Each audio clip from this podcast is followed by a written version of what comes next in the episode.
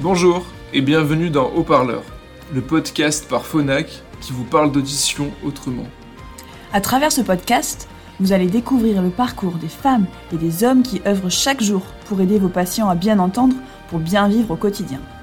Je suis Margot. Je suis Antoine. Nous vous emmènerons une fois par mois au cœur de l'organisation pour mieux en comprendre le fonctionnement. Grâce aux histoires de collaborateurs, d'ambassadeurs et toute autre personnalité de notre écosystème. Alors installez-vous confortablement et bonne écoute Bonjour à tous et bienvenue dans ce quatrième épisode de Haut-Parleur, oui déjà le quatrième. Euh, je suis très content de vous retrouver aujourd'hui parce qu'on va parler d'un sujet très intéressant qui est le service client et notamment son impact pour une entreprise. Et pour cet épisode, j'ai le plaisir de retrouver Joëlle, qui est directrice du service relations clients chez Sonova. Bonjour Joëlle. Bonjour. Merci d'être avec nous, je suis très content de te recevoir. Est-ce que tu pourrais commencer par euh, te présenter en quelques mots ton parcours professionnel, euh, ton arrivée chez Sonova, ta mission, etc. Oui, bien sûr. Donc je m'appelle Joëlle Guigné.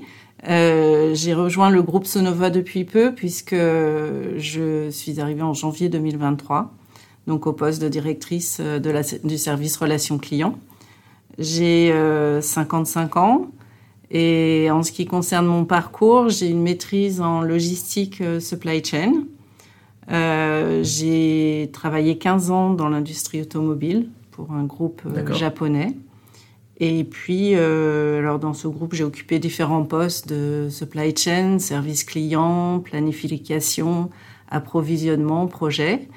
Et puis, euh, j'ai eu envie de me spécialiser dans la relation client et j'ai rejoint le groupe Gerflor qui fait des sols PVC, où j'ai occupé un poste de responsable service client euh, pendant 13 ans avant de rejoindre Sonova. Qu'est-ce qui a fait que tu as voulu t'orienter vers euh, cette partie relation client justement? Eh bien, j'ai toujours été sensible. Alors, j'ai occupé des postes, effectivement, où je, je m'occupais de la partie fournisseur. Et puis, euh, et puis, ça a toujours été un peu, euh, un peu inné chez moi de chercher la satisfaction client et d'avoir envie de, de m'occuper des clients. D'accord, donc c'est un domaine qui t'épanouit aujourd'hui, c'est quelque chose qui te plaît Ouais, qui me plaît depuis longtemps puisque j'ai euh, dans ma carrière à peu près, on va dire une bonne vingtaine d'années dans des services clients. D'accord, très bien. Est-ce que tu peux nous expliquer un petit peu le contexte de ton arrivée, donc euh, tout début 2023, comme tu l'as dit euh, Donc le contexte et l'objectif justement de ta prise de poste? Ouais. Alors j'étais à un moment euh, d'abord où j'avais envie de relever un nouveau challenge et puis de découvrir un nouveau secteur. Comme tu vois, j'ai travaillé dans l'automobile, dans le sol PVC, et tout d'un coup, je me suis dit, bah, tiens, le, le domaine de l'audition est un domaine que je connais pas, et puis euh, et puis qu'il y avait il y avait un vrai intérêt euh, de de donner du sens aussi, euh, de, de travailler avec un produit qui qui, qui sert à, à, à, aider les gens. Donc ça faisait partie de, de mes motivations. Et puis euh, et puis j'ai été aussi recrutée pour euh, ramener euh, une meilleure qualité dans le service, pour ramener une meilleure joignabilité et, redonner un niveau de, confiance optimale aux clients. Je suis arrivée dans un contexte un peu difficile mhm. où le niveau de, de qualité n'était plus complètement au rendez-vous et, euh, et, où l'équipe avait été quasiment complètement renouvelée. Tout à fait. donc moi, je suis une personne qui aime structurer, accompagner, remettre un peu les choses en place. Et, euh, et du coup, bah, c'est pour toutes ces raisons que j'ai plaisir aujourd'hui à, à, voir depuis janvier euh, mon équipe grandir et la satisfaction client euh, revenir peu à peu. Est-ce que tu peux nous parler de ton équipe justement, de ton service de manière générale? Euh, Comment il est structuré? De combien de personnes il est composé? Quels sont les différents corps de métier qu'on peut y trouver? Alors, mon service, il est composé de 25 personnes. D'accord.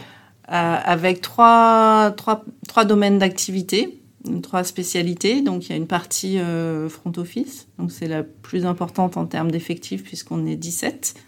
Euh, la partie front office gère donc toute la partie entrante euh, au niveau des appels clients, mhm. euh, la partie saisie de commandes, renseignement des clients sur la disponibilité des produits, le suivi des commandes, un service client, on va dire, traditionnelle.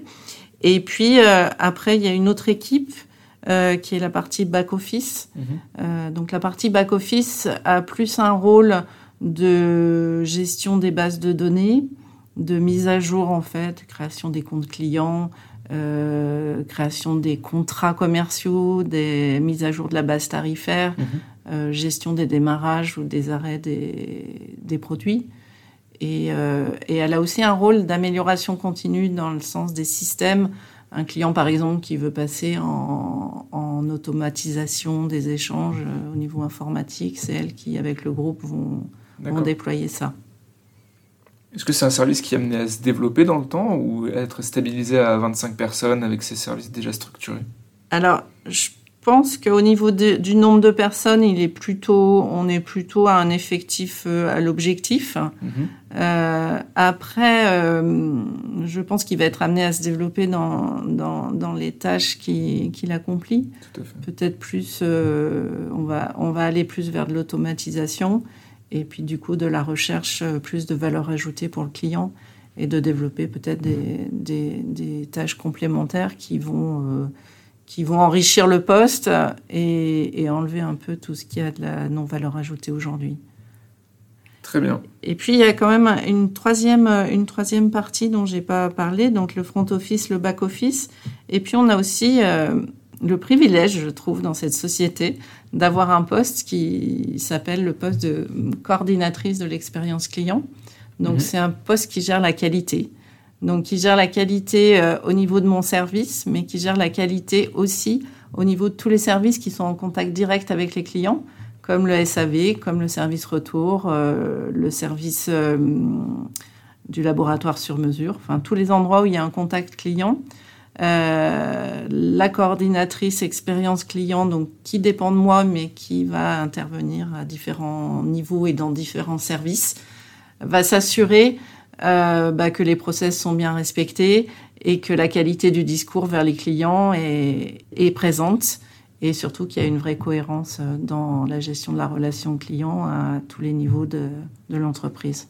Donc c'est un poste qui crée vraiment des synergies entre euh, tous les services qui sont en lien avec les clients et qui ont pour but justement de d'uniformiser ce qu'on peut leur proposer euh, comme tu dis, en termes de discours. Ouais, exactement. Très intéressant. Eh ben, merci beaucoup Joël euh, pour toutes ces explications sur ton parcours, tes missions, etc. Euh, J'aimerais maintenant qu'on s'oriente, qu'on articule la discussion autour du service client de manière un peu plus générale. Mhm. Euh, selon toi, tu as beaucoup d'expérience, comme tu le disais, dans ce domaine. Quelle est l'importance ou l'impact d'un service client dans une entreprise? Que- Quel est son rôle à la fois en termes de valeur ajoutée pour les clients Euh, Quel est son impact en termes de l'image de la marque, par exemple? Ouais, donc le service client, pour moi, je dis toujours que c'est un peu le, le cœur du réacteur. Il est, euh, il est vraiment, il a vraiment un rôle central. euh, bah, c'est la porte d'entrée avec le commercial euh, de, de- du client. Et puis c'est, c'est l'endroit aussi le client appelle quand il a un, quand il a un souci ou quand il a des questions. Et euh, le rôle du service client, c'est vraiment de d'apporter d'apporter au client une vraie une vraie expertise euh, de qui puisse avoir confiance d'être réactif d'être disponible et puis surtout d'être engagé Euh, un service client il faut qu'il soit engagé euh, pour euh, pour que le client sente qu'il est vraiment connu et reconnu et, et, que, et que les collaborateurs aient aussi un plaisir à, le servir. Le service client, en fait, c'est vraiment pour moi l'ambassadeur de la marque. Hmm. Il, est, il est là, il est fier d'appartenir à, à, à la marque et il est, il est fier aussi de, de proposer les produits de la marque. Ouais, c'est vrai que c'est un peu la, la première vitrine de ton entreprise euh, euh, du point de vue des clients. Quoi. Mm, mm, mm, mm. Euh, donc tu as parlé de réactivité, d'engagement. Est-ce que tu vois par exemple d'autres piliers euh, qui font qu'un service client est efficace euh, euh, du point de vue de ses clients? Ben, euh, un service client, pour être efficace, il doit vraiment se montrer à l'écoute, il doit être disponible, il doit être réactif, et comme je disais, il doit être engagé. Il doit vraiment créer de la proximité avec les clients pour, euh, pour créer une vraie relation de confiance. Il doit montrer qu'il est un expert, qu'il peut apporter une vraie valeur ajoutée aux clients. Et euh, on se rend compte aujourd'hui que pour le client, il faut que tout soit simple, mais aussi personnalisé. Il faut qu'il sente qu'il est unique et qu'il a un traitement qui lui est particulier. Très bien, c'est très clair. Toujours sur le service client de manière générale, il y a un sujet qu'on souhaitait aborder euh, en préparant cet épisode. C'est la fonction du service client dans les plus petites structures. Dans la grande majorité des cas, nos clients euh, audioprothésistes travaillent dans des entités euh, qui sont bien plus petites que Sonova et qui ont forcément moins de ressources à mettre en place pour créer ou entretenir un service client dédié à proprement dit. Quels conseils ou, actions à mettre en place facilement à leur échelle tu pourrais leur apporter pour qu'ils puissent eux-mêmes proposer un service de qualité pour leurs patients? Euh, je pense que ce qui est important pour, euh, enfin, quelle que soit l'activité, c'est déjà de, montrer euh, qu'on est professionnel et qu'on est fiable, c'est de pouvoir respecter ses engagements. Et, et, je pense que les centres auditifs, ils ont besoin vraiment de se concentrer sur leur cœur de métier, qui est s'occuper de leurs patients. Et je pense que nous, Sonova, on a un rôle à jouer euh, dans, dans, le sens où on peut euh, développer des services qui vont justement leur permettre de se concentrer sur le leur cœur de métier et de, et de faciliter un peu tout, le, tout ce qui est euh, annexe pour eux, mais qui est important pour que leur entreprise tourne. Je pense par exemple à la mise en place du e-store, qui leur facilite quand même beaucoup la vie. Bah, je pense aussi à plus tard qu'ils aient un portail avec accès à leurs factures, à leurs à leur euh, suivi de livraison, etc. Là, on a, enfin, c'est leur faciliter la vie pour que effectivement ils soient plus parasités dans leur activité par euh, par tout l'aspect logistique. Ce serait l'objectif, ce serait de trouver des moyens pour eux, soit d'automatiser ou de déléguer certaines tâches pour qu'ils puissent se concentrer sur le plus mmh, important. Mmh, mmh. Qu'on ait une vraie valeur ajoutée, je pense que ça pourrait être ça aussi notre euh, notre rôle dans le futur en tant que service client, c'est de c'est d'apporter des services complémentaires qui vont faire que bah, le client il, dit ah oui avec euh, avec Sonova euh, j'ai pas du tout à penser à tout l'aspect euh, administratif ou logistique ça roule tout seul c'est plus ou moins automatisé mmh. mais mais je m'en occupe pas quoi très bien depuis quelques années, avec l'apparition de nouvelles technologies comme par exemple les chatbots, on voit que des services comme le service client peuvent évoluer. Euh, on le voit de plus en plus arriver aussi avec l'intelligence artificielle, qui peut permettre d'avoir notamment des réponses instantanées 24 heures sur 24 dans certains cas de figure. Quels sont les enjeux de ces nouvelles technologies selon toi liées au service client Quel impact ça peut avoir? Quelle peut être euh, leur place euh, par rapport à la place de l'humain dans ce type de mmh. service? Je pense que de toute façon, on n'a pas le choix, il faut y aller, il faut, faut, accélérer la, la, digitalisation, la mise en place de, de, choses plus automatiques qui, sont, qui nous font gagner du temps et qui, euh, qui enlèvent des tâches qui n'ont pas forcément de valeur ajoutée, comme je le disais. Mais, euh, mais pour moi, euh, il va falloir vraiment et faire attention de ne pas oublier l'humain, justement, dans, mmh. dans, le, dans le parcours client. Je sais pas si tu es déjà allé sur des sites marchands, forcément, on, y va tous. Mhm. Et, euh, et, si un jour tu as, eu un problème et que tu as cherché le téléphone du service client et que tu le trouves pas, parce qu'en fait, euh, on se dit, bah, le service client, il n'a pas envie d'être joignable. C'est de plus en plus difficile, c'est vrai. Et, et, en fait, euh, bah, je pense que justement, il faut, faut, aller dans l'autre sens. Il faut se dire, OK, je facilite le, le, le parcours de mon client partout où je peux le faciliter en, en automatisant mais, euh, mais je suis là et, et, je lui apporte justement l'aide humaine dont il a besoin. Quand, euh, quand il a besoin de m'appeler, il peut m'appeler et, il a aussi la possibilité de choisir le canal par lequel il veut communiquer avec moi. C'est-à-dire euh, s'il préfère le chat ou le téléphone ou le mail, eh ben on, on a, on a à lui proposer différents canaux euh, qu'il peut utiliser en fonction de ses disponibilités mmh, le jour ou même la nuit. quoi. Ça fait justement le lien avec euh, ce qu'on disait tout à l'heure sur la taille d'une entreprise. Dans une industrie comme la nôtre, le marché est relativement petit, donc c'est euh, plus facile à mettre en place de manière générale d'avoir un service client qu'on peut joindre par téléphone. Mais je pense par exemple à des entreprises comme euh, Amazon, qui doivent avoir des milliers de commandes à traiter chaque jour. Eux, c'est peut-être une volonté de leur part justement d'automatiser le plus possible cette partie-là, mm-hmm. sans forcément mettre en avant leur numéro de téléphone, quitte à peut-être dégrader un peu leur image euh, au niveau de la joignabilité justement.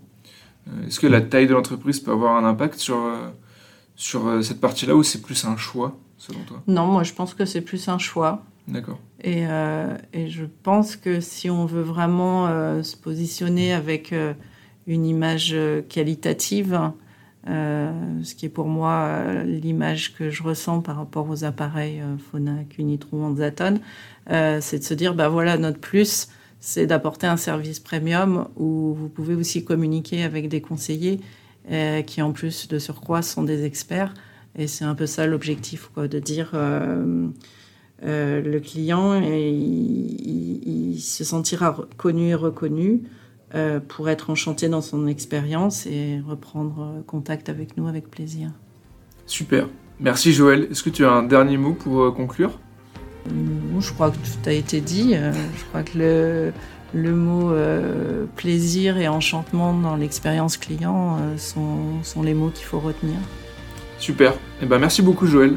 Merci. Merci d'avoir écouté cet épisode de Haut-Parleur. Nous espérons que vous en avez appris un peu plus sur Joël et son expertise du service client. Rendez-vous le mois prochain pour découvrir un nouveau parcours et une nouvelle voix de l'équipe Phonak. A très bientôt sur Haut-Parleur.